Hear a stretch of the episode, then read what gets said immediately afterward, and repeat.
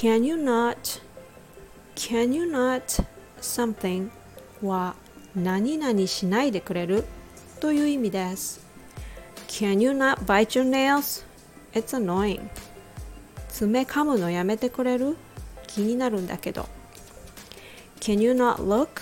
I need privacy 見ないでくれるプライバシーが必要なんですけど When you ask someone, Can you not do that? You're asking him, Stop doing that. It can be a little confusing, but it's a pretty common expression that native speakers use. Can you not think too much when you try to use this expression? Overthinking can make it hard.